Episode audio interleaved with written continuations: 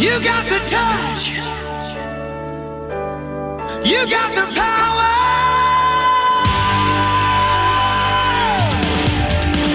Yeah. Welcome back to episode number eight, Halloween special. Of the Bomb Squad. I'm your host, Dog Slithoth. I already come pre-equipped with a Halloweeny name. And with us this week, at least for this part one of the Halloween special, is none other than Mr. Delicious. Hello, everyone. Mr. Delicious here. I will actually be going by the Brainiac in honor of our zombie motif. So you can just call me the Brainiac. So do you get any trick-or-treaters where you live? We do. We normally end up doing all the trick or treating ourselves. We take our uh, our kids to the church, and they do something called trunk or treat, where they have everyone kind of line up, and it's kind of a safer trick or treat. And they just open the backs of their cars, and the kids walk around the parking lot, and they just get tons of candy. My mind goes so many places when I hear trunk or treat. Mine did the same. well, you know, 'cause was we went to Catholic school, so trunk or treat's much different when you had priests in. Priest opens up the back of his car. Kid gets inside, drives away. You got a bag of hosts and a bottle of cheese it, and you're ready to go. awesome. well, this week uh, we're going to be doing all horror all the time. This is the first episode of two that we're going to do at the Movie Bomb Squad. Since there's just so many damn good Halloween movies out there, uh, we'll open this up with a discussion of our top Halloween films if you want to be, you know, normal about it. And then we'll give you some alternative favorites if you want to watch the best of the worst leading up to Halloween. Films that none of your friends will ever want to sit through, but we'll probably thank you for later. Mm. So what are you drinking tonight, Mr. Delicious? Um, I'm I'm having tea, uh, and then also a very brain-like meal. I'm having ramen noodles, which look a lot like brains, really. I sure do. Yeah, that's what I'm doing. awesome. I am drinking a beer from the local Brevard Brewing Company, the little city where I live. I found out that they sell them in growlers, so I can just buy a giant jug of beer for a cheap price. Perfect. Yeah, we'll need it for tonight. Um, the two films we're going to be dissecting, we'll give you one good one and we'll give you one bad one. The first good one is is what is it, Mr. Delicious? It's Return of the Living Dead. okay, but you've seen it. You've seen it multiple times, right? I have, yeah. It's in my actual personal collection. I've seen it probably around 15 times total. Yeah. I had not actually seen it before. It's really good, and we'll get to that later. The second film we're going to review is something that I chose and forced Mr. Delicious to watch. I don't know if you'd seen it before, had you? I had, yeah. oh my god. But yeah, it's Howling 2. Your sister is a werewolf. Man, how can it go from like, I don't know, part 1 amazing or not amazing, but good good werewolf film. Sure. Part 2 god awful. Oh, so bad. So good. Here's your list if you want to just be normal for Halloween. You know, your average schmo. Shining is my number one favorite horror film. Uh, Kubrick, Nicholson, Shelley Duvall has this weird quality to her that she's not good in anything else that I've ever seen her in, uh, except for maybe Popeye. and um, my second favorite horror film of all time um, is The Thing. John Carpenter, Kurt Russell. I have a fascination with Kurt Russell, as I've already discussed in our Escape from LA episode. Alien, the initial one, space horror, psychological horror. It's really it's it's got a slowness to it, a creepiness I really enjoy. Exorcist, just to give you some different genres here. We got possession, we got zombies, or Chris would dispute this. Twenty eight days later, whatever. It works. They eat brains and shit. Sure, they eat. They moan Yeah. and shamble and run. Um, let the right one in. Love the vampire film. Do not mistake it for Let Me In, please. I saw The Devil, great Korean revenge flick. Super awesome. Evil Dead 2, if you want something a little campier, a little funnier. Still, it's got some scary moments to it, some grisly moments. It's really, it's just a load of fun. Jacob's Ladder, great psychological thriller with Tim Robbins. And I ended off with Cube, another kind of psychological thriller, but also it's I don't want to call it torture porn. It's like a choose your own adventure slash death. yes, it's like a choose your own adventure film. Yeah, Let your children watch it. that's right. Except that your head gets sliced off with a laser beam Sure. in the middle of the adventure. You made, you've chosen unwisely.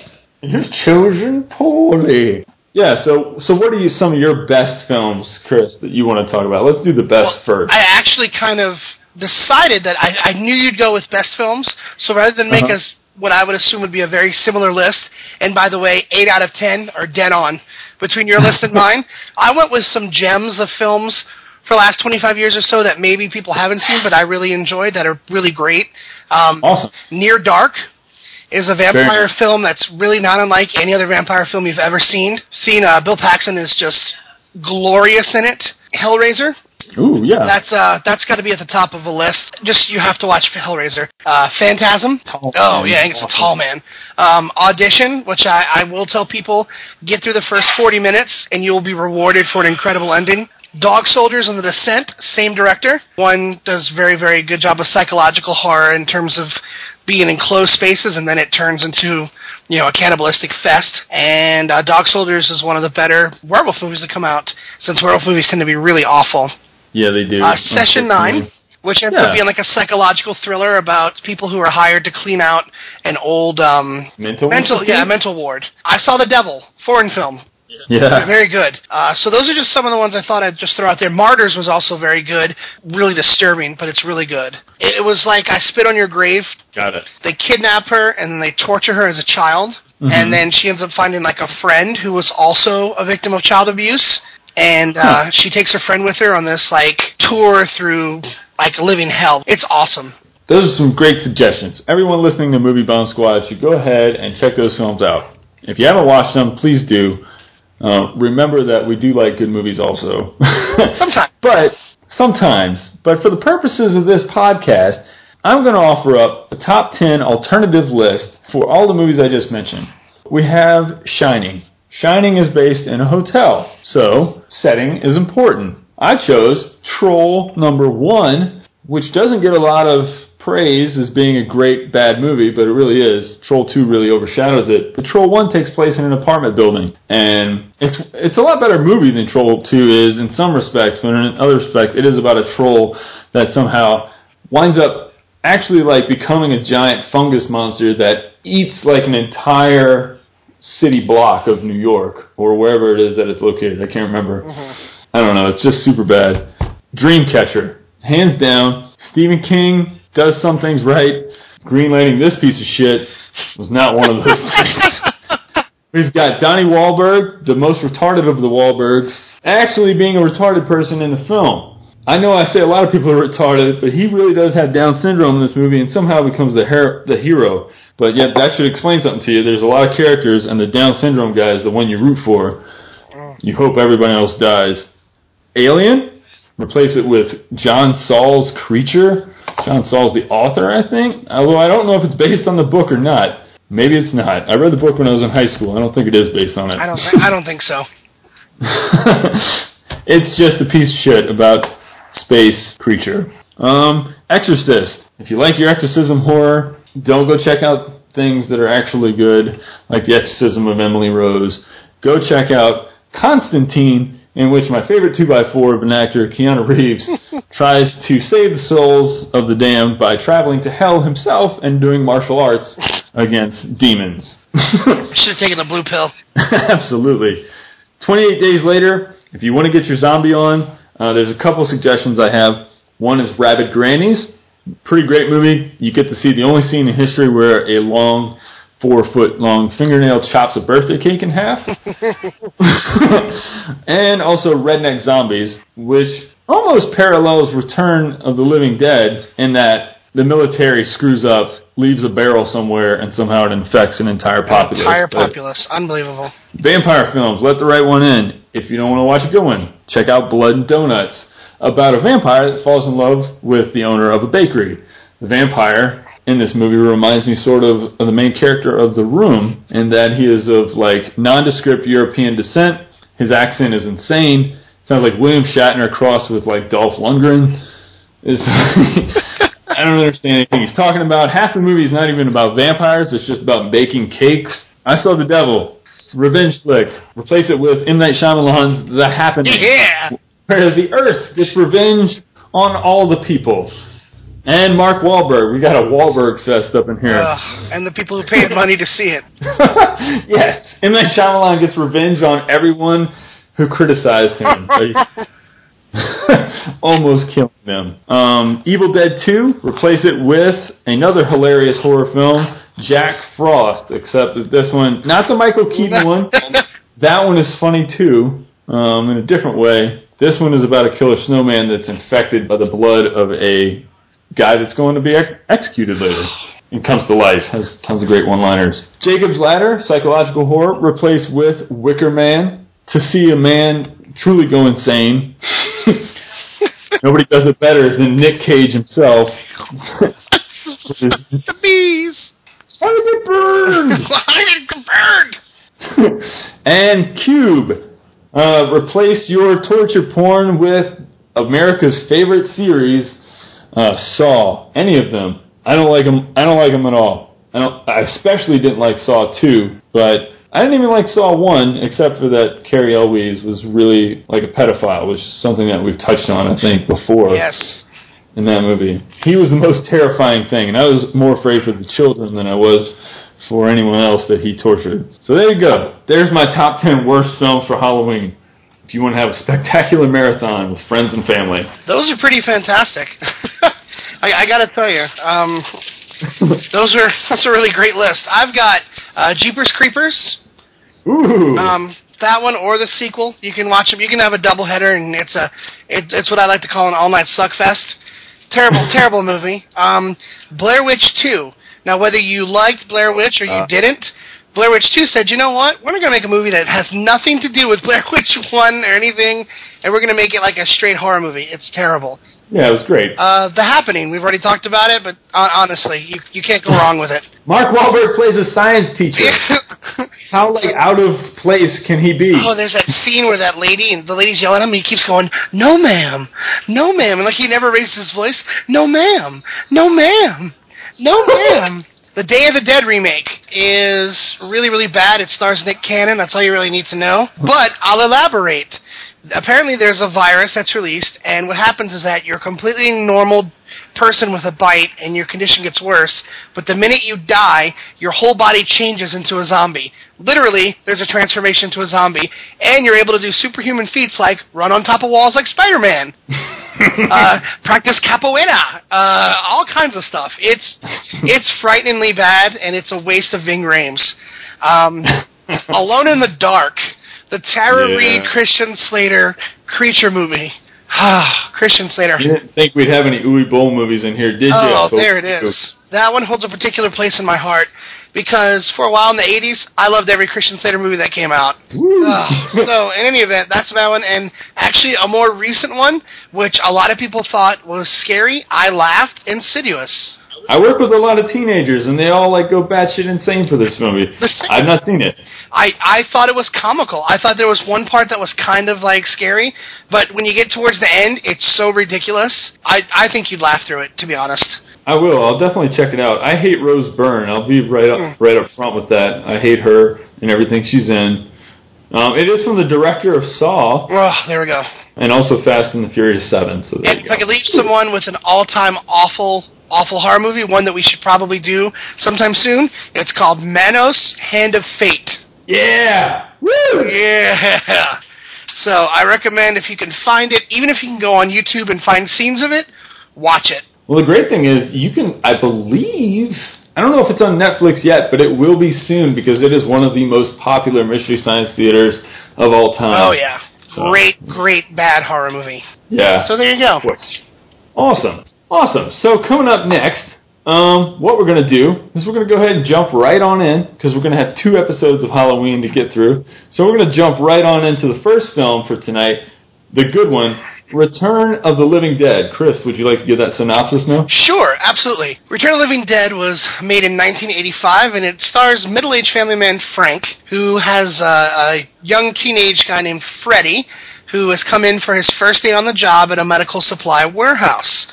As they're walking along and talking about things, uh, Frank decides to tell Freddy, "Hey, do you remember that movie uh, Night of the Living Dead? It's actually real. We have the bodies." Because apparently the government likes to use transportation, and they're storing it they're storing these bodies in containers in the uh, cellar of this medical supply warehouse. So Frank and uh, Freddy go down there. They open the lid to it. There is a glass casing. He sprays it and wipes it off so you can clearly see uh, the dead body, which becomes the Tar Man later on. Um, Ooh, yeah. and he does something really nice and stupid and kicks it, and it releases chemicals into the air. These chemicals infect everything inside of the medical supply store. It all starts to come to life. Uh, they kill a cadaver um, and decide to burn it, which makes it worse because it releases into the air an acid rain falls onto a cemetery and these group of punkers that are waiting for Freddy to get off of work get trapped in this graveyard and everything starts coming to life. And all 80s hell ensues. It is fast. It is furious. It's too fast too furious. It is awesome. Totally tubular and radically rad See, I started watching it with the mindset of like, man, this is going to be a bad movie. I hadn't actually seen it before. So then when I started watching it, I'm like, well, I can't even take any notes on this thing because I don't want to make fun of it. It is actually really good. What's awesome about it is that it, it does have a nice blend of comedy and horror. The horror comes in the fact that, like Chris said, it's fast and furious. There's never a moment where people are not screaming or running mm-hmm. or beating things. These zombies are way worse than 28 Days Later zombies. and they're indestructible. Like in, in every other zombie movie, you either disconnect the head or damage the brainstem, and they're dead. In this one, he puts an axe through the guy, thing's head, cuts his head off, and cuts his body parts apart, and it's still alive. These things cannot be killed by anything, which and they run, which makes it doubly scary. And they manipulate things with their hands. Yes. Like there's zombies that like open car doors. like you're not even safe in your car anymore. They set up a fulcrum and lever to pull a door off. They set up like that. Yes. Yes. Yeah. They have mechanical knowledge. They- They, are like engineers. They can talk and communicate. Yeah. These are like uber zombies. So yeah, they are. First of all, this film on Rotten Tomatoes gets a score of 90%. It's rated R.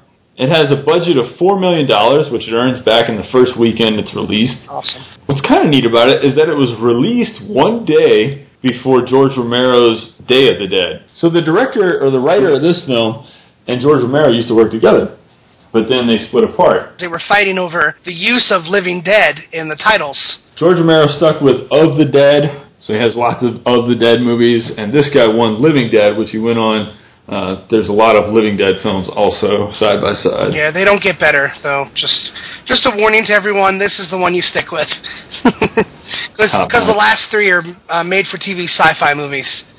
They're pretty bad. What are some of your favorite scenes? Okay, my favorite scenes are uh, the beating of the dog. I'll explain that.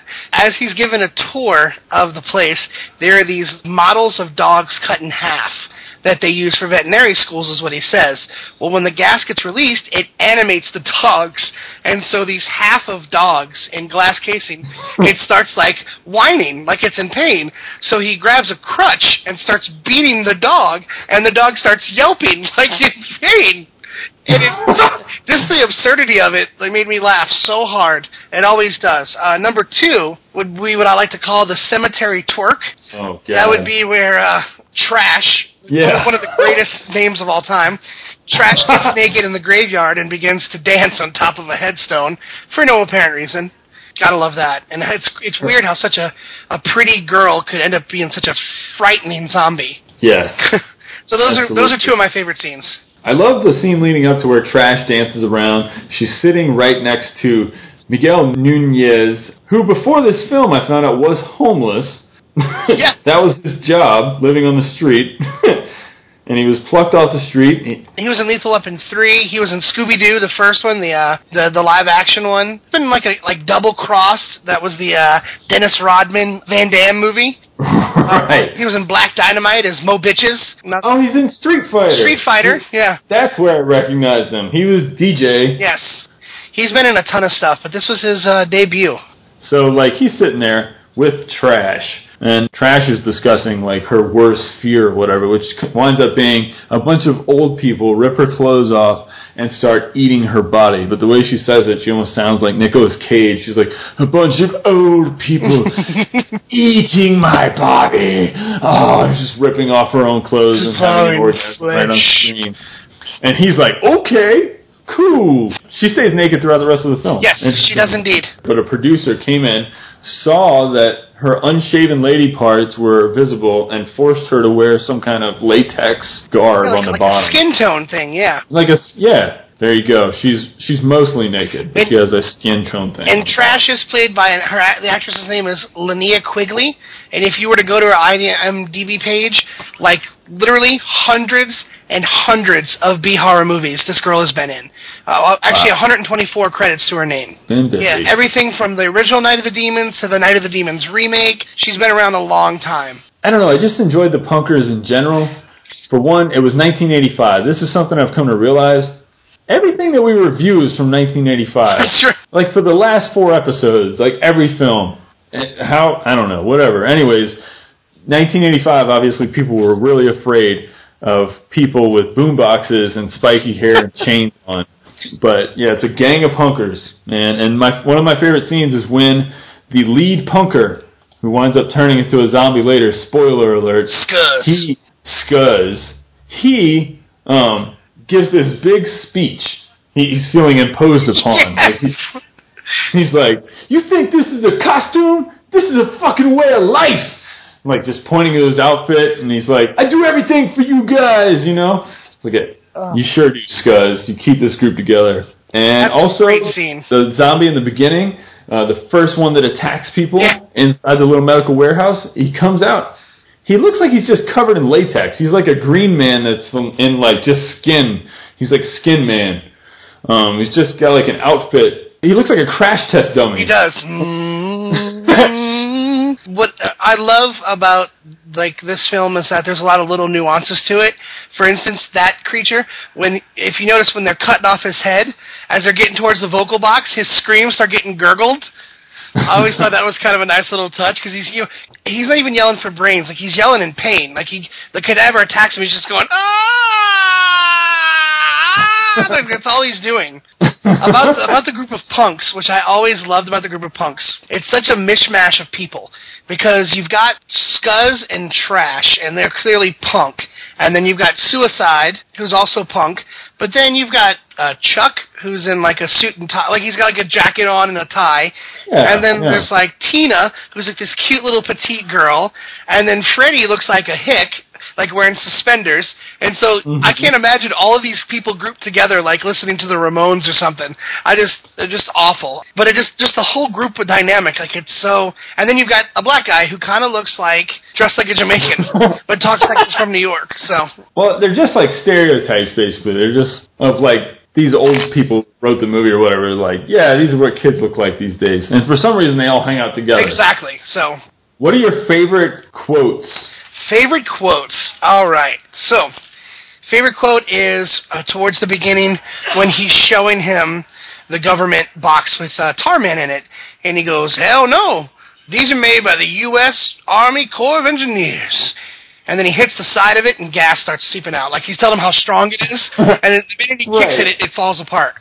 He gives a lot of credit to the Army right there, but earlier on, he talks about how the Army lost the container in the 1st Mm-hmm. place. And the guy's like, You mean it's been here in the basement for 14 years? The new kid? Well, you know, the Army. Like, that's supposed to explain it. You know how the Army does. You know, I have two. I have two more favorite quotes. After they puncture in the brain doesn't kill him, and one of the guys goes, "You mean the movie lied?" And then my, my all time favorite quote, as in like this should be included in every movie, is after they they saw the uh, skeleton lady in half and they've got her strapped down Oh, and God, she's yes. freaking out and you know brains brains. Spider goes ah ah ah bust him in the damn head. He's got the the pipe in his hand. They were so afraid of him swinging that pipe randomly throughout the film, they had to like replace it secretly with like a plastic pipe. Because when he had the metal pipe, he was actually about to inflict damage upon all of the actors and actresses involved. That's awesome. he was really into the It role. really was. That zombie that was on the table leads up to one of my favorite quotes, honestly.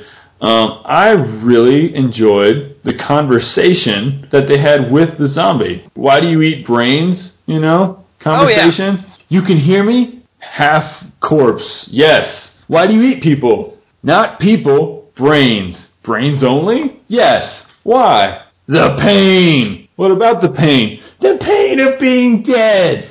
It hurts to be dead? I can feel myself rot. Eating brains, how does that make you feel? It makes the pain go away. Oh, I love it. Thank goodness that these zombies talk, man. Such good personalities out here. Oh, I, I don't want to miss this quote. I don't know if you've got it. The part where the zombie crawls into the ambulance, send more paramedics. These zombies are super smart. Yeah, absolutely. They trap the police, they trap the paramedics. Multiple times with the paramedics. I want to take some time to talk about one of the most intriguing characters, Ernie. Oh, he runs a mortuary. He seems to be of German descent. There's a lot of Nazi stuff going on. He's got posters in the background about certain things. In one of the offices, you'll see a, a naked poster of Vanessa Williams, uh, Miss Miss USA, Miss America. Ernie's such a uh, an interesting character because doesn't it seem to you like because he knows about what temperature the body burns, he knows what part of the body does not burn, and it's just like wow, they're really throwing a lot of uh, a lot of Nazi stuff in here, aren't they? when this movie was released on DVD, which is its own story altogether because they had to fight, like fans fought to get this thing released on DVD. The director did a commentary, Dan O'Bannon, and he talked about, he said that Ernie was actually supposed to be like an escaped Nazi in hiding. Well, it showed. Also, the other character, the guy that owns the business or whatever, you need a medical supply and maybe the mortuary hmm. too, is named Bert. So you've got Bert and Ernie. Oh, right, yeah. Director said that was unintentional. I don't know. There's so much to love. Yeah, there's tons of great trivia about this film. There's a, a poster inside the medical supply place. It's like one of those seeing eye posters. And if you have the Blu-ray, you're not watching it on YouTube because you can't tell on YouTube. But if you're watching it on Blu-ray, you can see what the poster actually says. It reads, Bert, the owner, is a slave driver and a cheap son of a bitch who is going bald too. Ha ha. I will tell you this: if you go to YouTube and you just look up Return of the Living Dead reunion Q and A, there's like a four-part mm-hmm. thing where they take a bunch of the end of the cast and they interview them and they talk about the experience of making it and everything and give like little nuances, which was really cool. It's about an hour. Well, what this movie did, which I found out later, it was the very first movie that zombies ever ate brains in. Oh, there you go. It was also the very first movie where zombies communicated with one another. Yeah, these zombies are scary. I would not want to be in a zombie apocalypse if it meant fighting these things. Yeah, it's one thing to like meander through rumbling zombies that just kind of walk and basically you just go, don't fall, don't get grabbed, and don't get cornered. You'll be okay. These, Right. you can't kill them, and they don't stop coming towards you. So, Nope. anyway. Yeah, there's no no Walking Dead tricks like I'm gonna cover myself in dog food Right. and they won't attack me because I smell funny. Nothing like that's gonna work on these Nope. zombies. What are you gonna come down with on a rating? What's the rating on this? All right, well, this one has a pretty good rating. And in terms of special effects, I give it 16 out of 20. It does a really good job. Specifically, the brain eating was good. I like how they had the paraplegic guy, the guy with like nubs for legs, and like that was really cool, very scary. Uh, plot gets a 10 out of 20. Acting, acting gets a 5 out of 20. Uh, what, Yeah. what I noticed was when they're calm and quiet, they're actually pretty decent actors. When they have to scream, and there's a lot of screaming, it gets really Yeah. over the top. Um, so it gets a 5 out of 20. Replay value.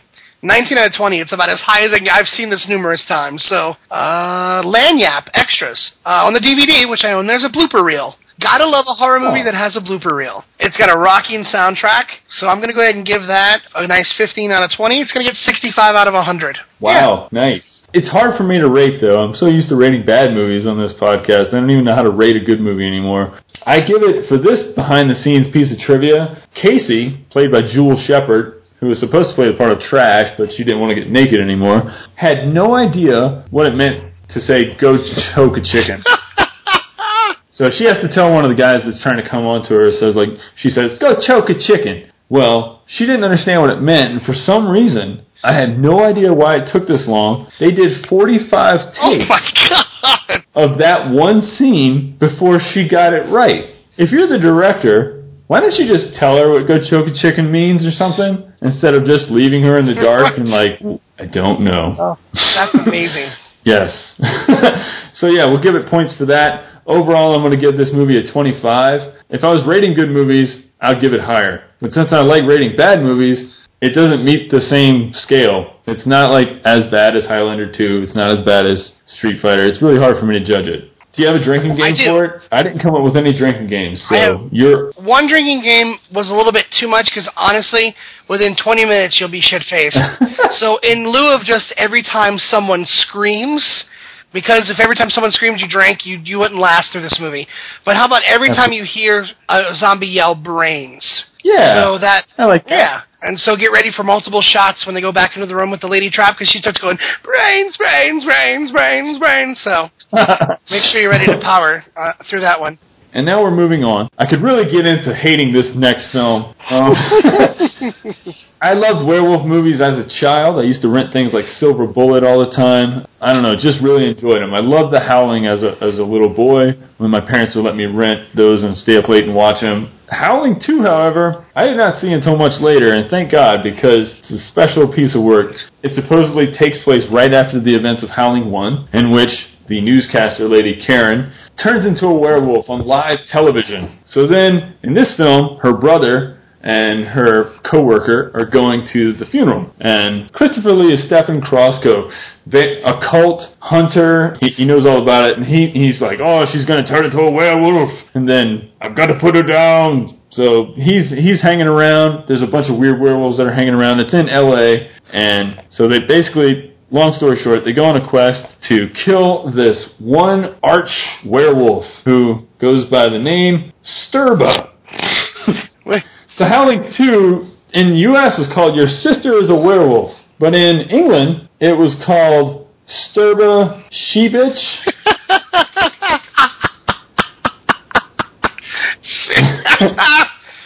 That's awesome. No, I'm sorry, it was called Were- Howling 2 Stirba Werewolf Bitch. Oh, that's awesome.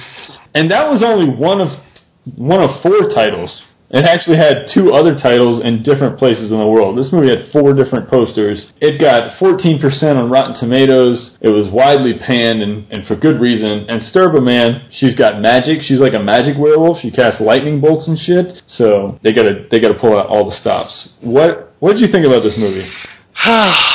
like you, I love werewolf movies. I always did enjoy The Howling. I saw this movie probably shortly after it came out. I never saw it in the theaters, but I do remember seeing it in HBO or Cinemax or one of those uh, when I was a kid, and I, I always hated it. From the beginning, the only reason I watched it, honestly, was for Sybil Danning, who plays Stirba. She's beyond hot, and her boobs are everywhere. But yeah, she's not just a werewolf, she's an immortal werewolf queen, and so they go to Transylvania, but they don't go to the right country, because Transylvania, I can't remember where they go, but Transylvania is not where they go, because they go to the Balkans. It tries to be like the first one, it takes off from there, and then nothing else makes sense from there. There's a lot of furry sex. Well, here's the differences between part one and part two that really struck me. Part one, one of the things about werewolf movies that everybody comes to is like how good are the transformation scenes. So in things like American Werewolf and London and Howling One, you've got these amazing transformation sequences that are done with old effects. Um, you know, really show them going from human to wolf. In this film, it's so cheap it never ever shows those scenes. The only thing it shows is it shows a human person, and then it shows somebody that looks like they're wearing a dog mask immediately afterwards. Like their arms and stuff may not even be furry at that point. So that's one big difference. Another big difference is that like, well, this movie just sucks. The script sucks. It's just cashing in. It was also made in 1985, year of the cash in. Mm-hmm.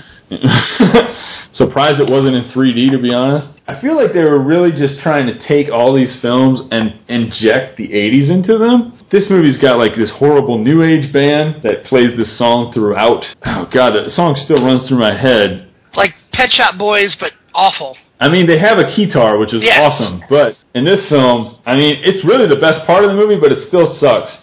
And so, like, everybody's just wearing these ridiculous costumes that look like they got them off of Star Trek. Like, Stirba the Wolf Queen, for some reason, is decked out in, like, some Mad Max Beyond Thunderdome, black and silver, weird, pointed, Yeah, some bondage shit. strange outfits. I'm like, but living in an old, creepy castle in, like, Transylvania. Like, what the hell?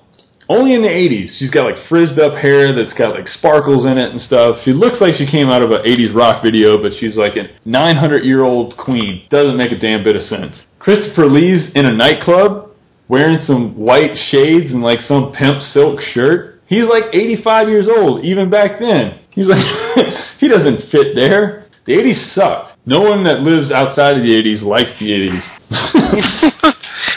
That's my opinion. I, I'm afraid that one of these days this is going to be the representation of the 80s when people ask, what were the 80s like? Watch these movies. And they'll be like, oh my god, what was wrong Yeah. with people? I'm gonna I'm leave with one of my favorite scenes. When they're trying to get into Stirba's castle, a wolf jumps out of the ground. He's in like the bushes in the dark, and Christopher Lee throws a holy hand grenade at it.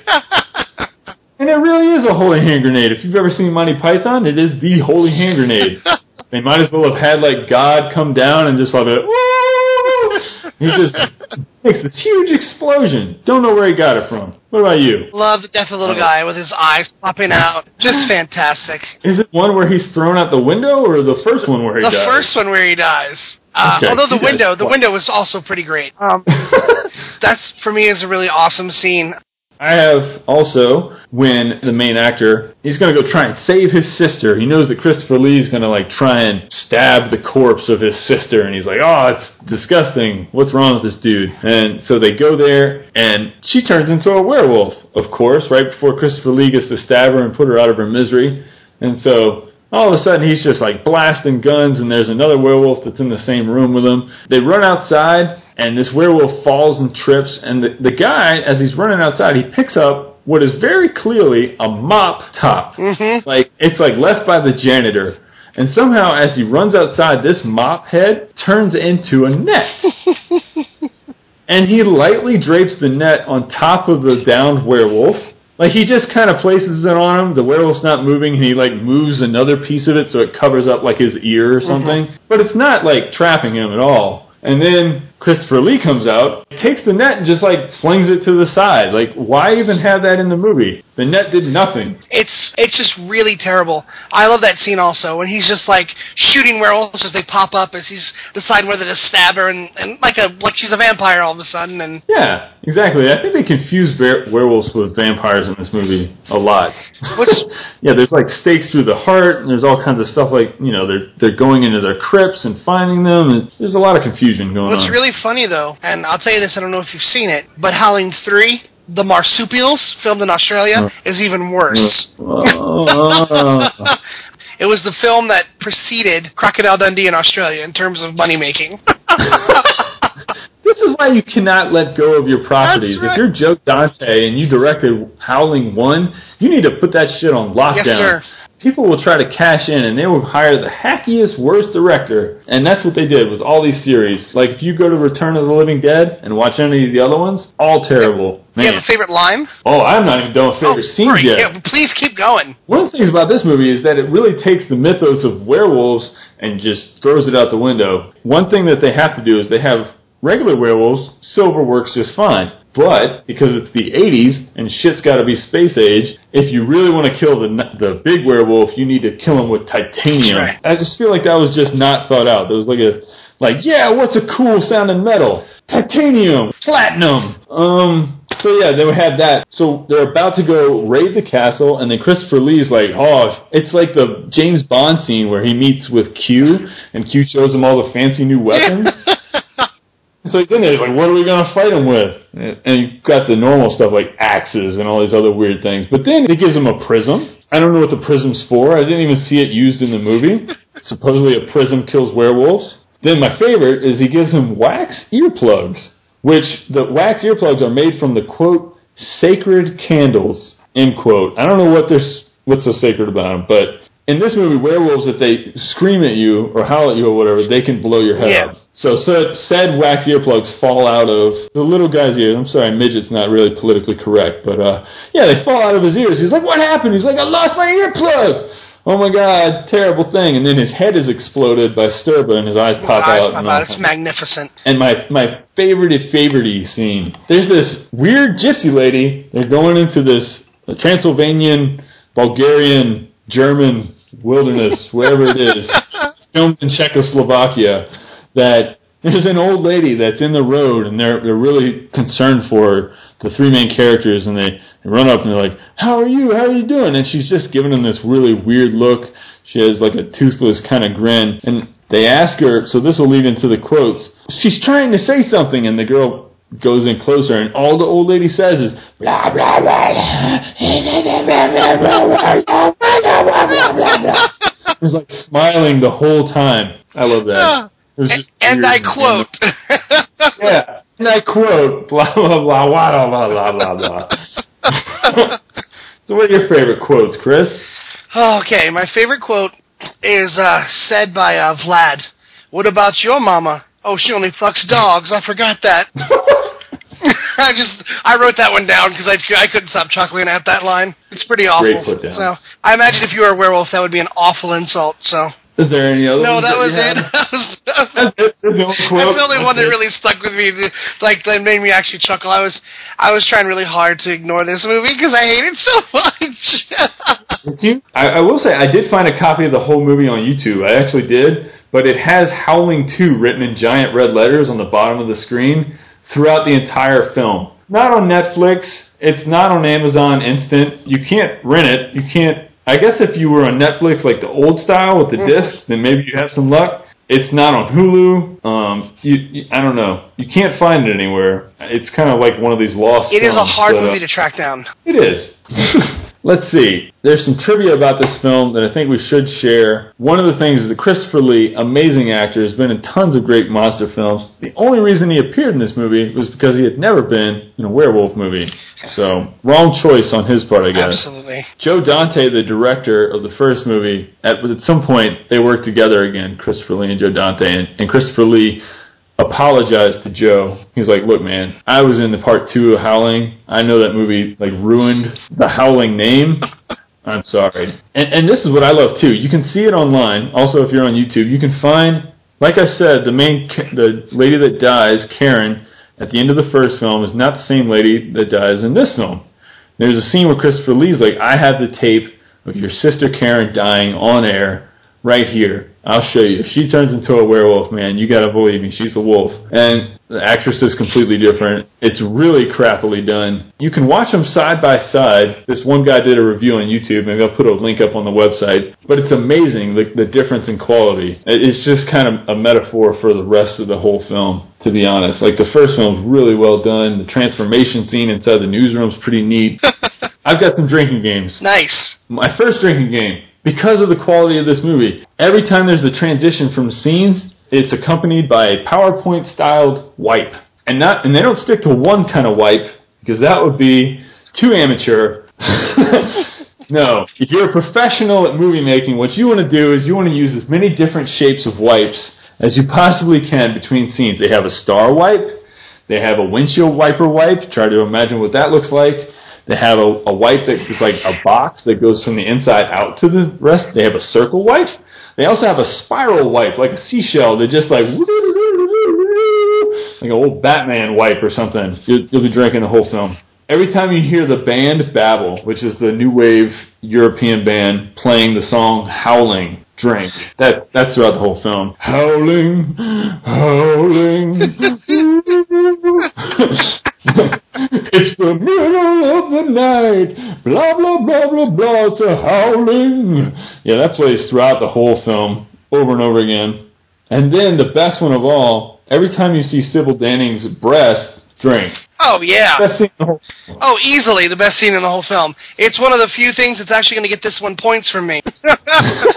So there's this scene where the, the werewolf queen, Stirba, is really aroused by her wolf underlings like mating on a bed. It's never really mating. It's more just like biting at each other and having hair pasted on their bodies. And she rips her shirt off, and there are her breasts. And you know, she's a good looking lady. But in the end, for the credits, so the director is like, man, I got to get people to stay through the credits or something. So they play the Howling song, and it, along with the beat of the song, they have all these different scenes from the film. They just keep repeating the scene of her ripping her shirt off and showing her boobs, Awesome. interspersed with reaction shots from various people and animals that are taken out of context in the film. Like there's an owl that perks its head up, the little guy's head that explodes. Yeah. His eyes pop out of his head when she takes her shirt off. Christopher Lee makes a weird gesture. It's done 16 times. Awesome. People would never get away with making a movie like this. today. Ever, ever, ever. So I guess the 80s were good for Yes. something. Yeah, they give a lot of artists just licenses to do whatever the hell they want, no matter how bad it was. The budget for this film was unknown. I was never able to find out what it cost to make. I looked and looked and looked. Couldn't have been more than a couple million. If you know what it was, please email moviebombsquad at gmail.com. I have no clue. Uh, the box office numbers, again, no clue what this movie made. Never able to figure that out. I don't know. What's your rating on this? Oh, okay. So my rating for special effects, it gets two out of twenty. Um, pretty awful special effects. Plot, one out of twenty. Acting, one out of twenty. Replay value, zero out of twenty. Um, even though I've seen this a couple times, I, I really, if not for this show, I would never watch this movie again.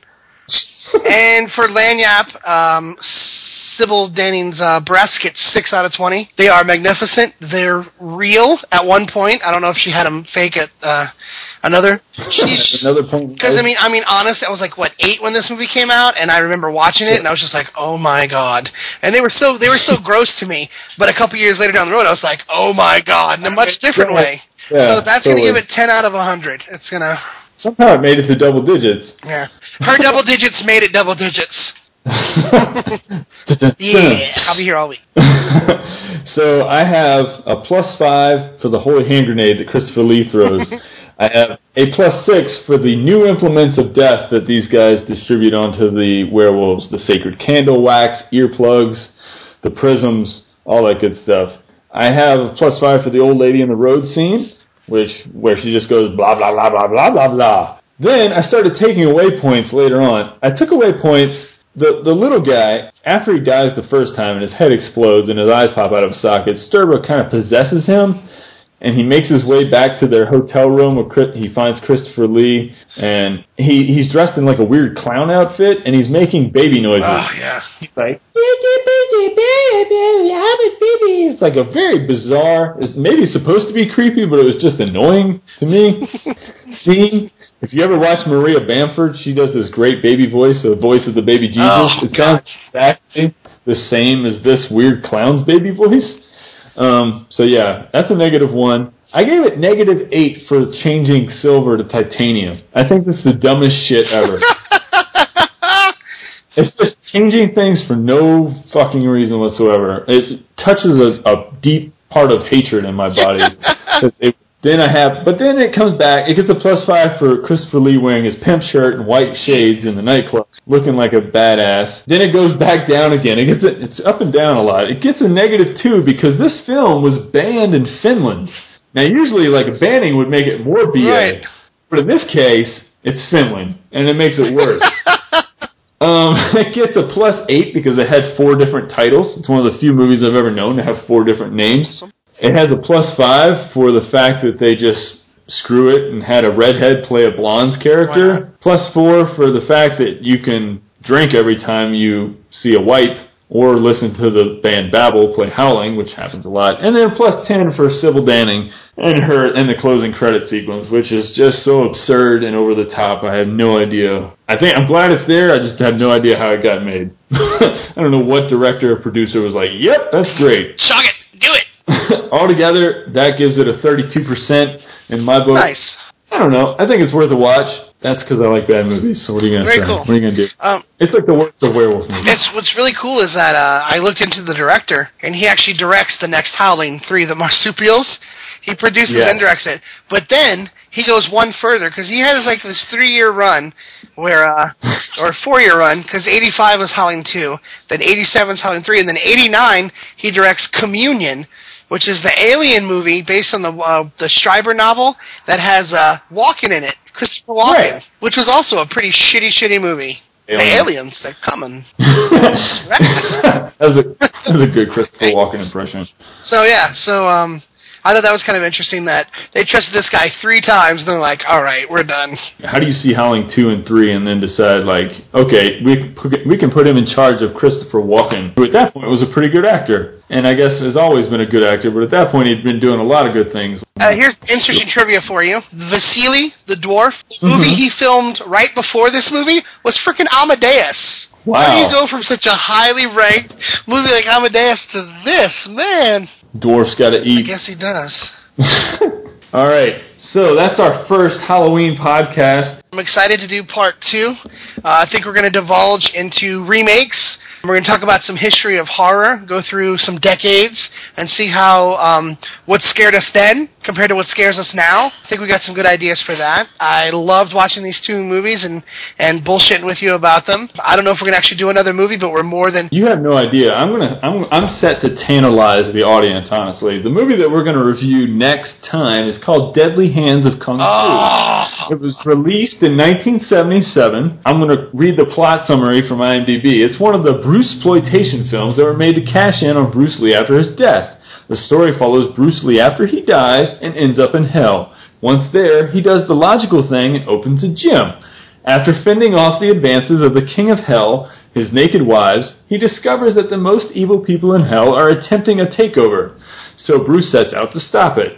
As if it weren't weird enough, the evil people are Zatoichi, the blind swordsman from Japanese films, James Bond, the Godfather, the Exorcist, which has now become a person, I guess, Emmanuelle, the heroine of many European softcore porn films, Dracula, and of course Clint Eastwood, who's played by a Chinese guy. Aiding Bruce in this quest is the one-armed swordsman, Caine from the U.S. TV series Kung Fu, actually played by a Chinese guy this time, and Popeye the Sailor Man. Yes, Popeye the Sailor Man. He eats spinach and helps Bruce fight some mummies. Fantastic. I, am going to give a shout out to, uh, I don't know if he's a listener of the show, but he is a friend named Justin, and he came up with this film. He, he opened my eyes to it. Thank you very much for that, because it's going to be fan frickin' tastic. Oh, yeah, thank you. I cannot, I am shivering with anticipation to watch this movie. So there you go. Next episode of your special Halloween part two episode will be that and a talk of like terrible remakes in honor of Carrie. Booyah! So let's close it All out. All right. Close it out. One, two, three. You got the touch. You, you got the.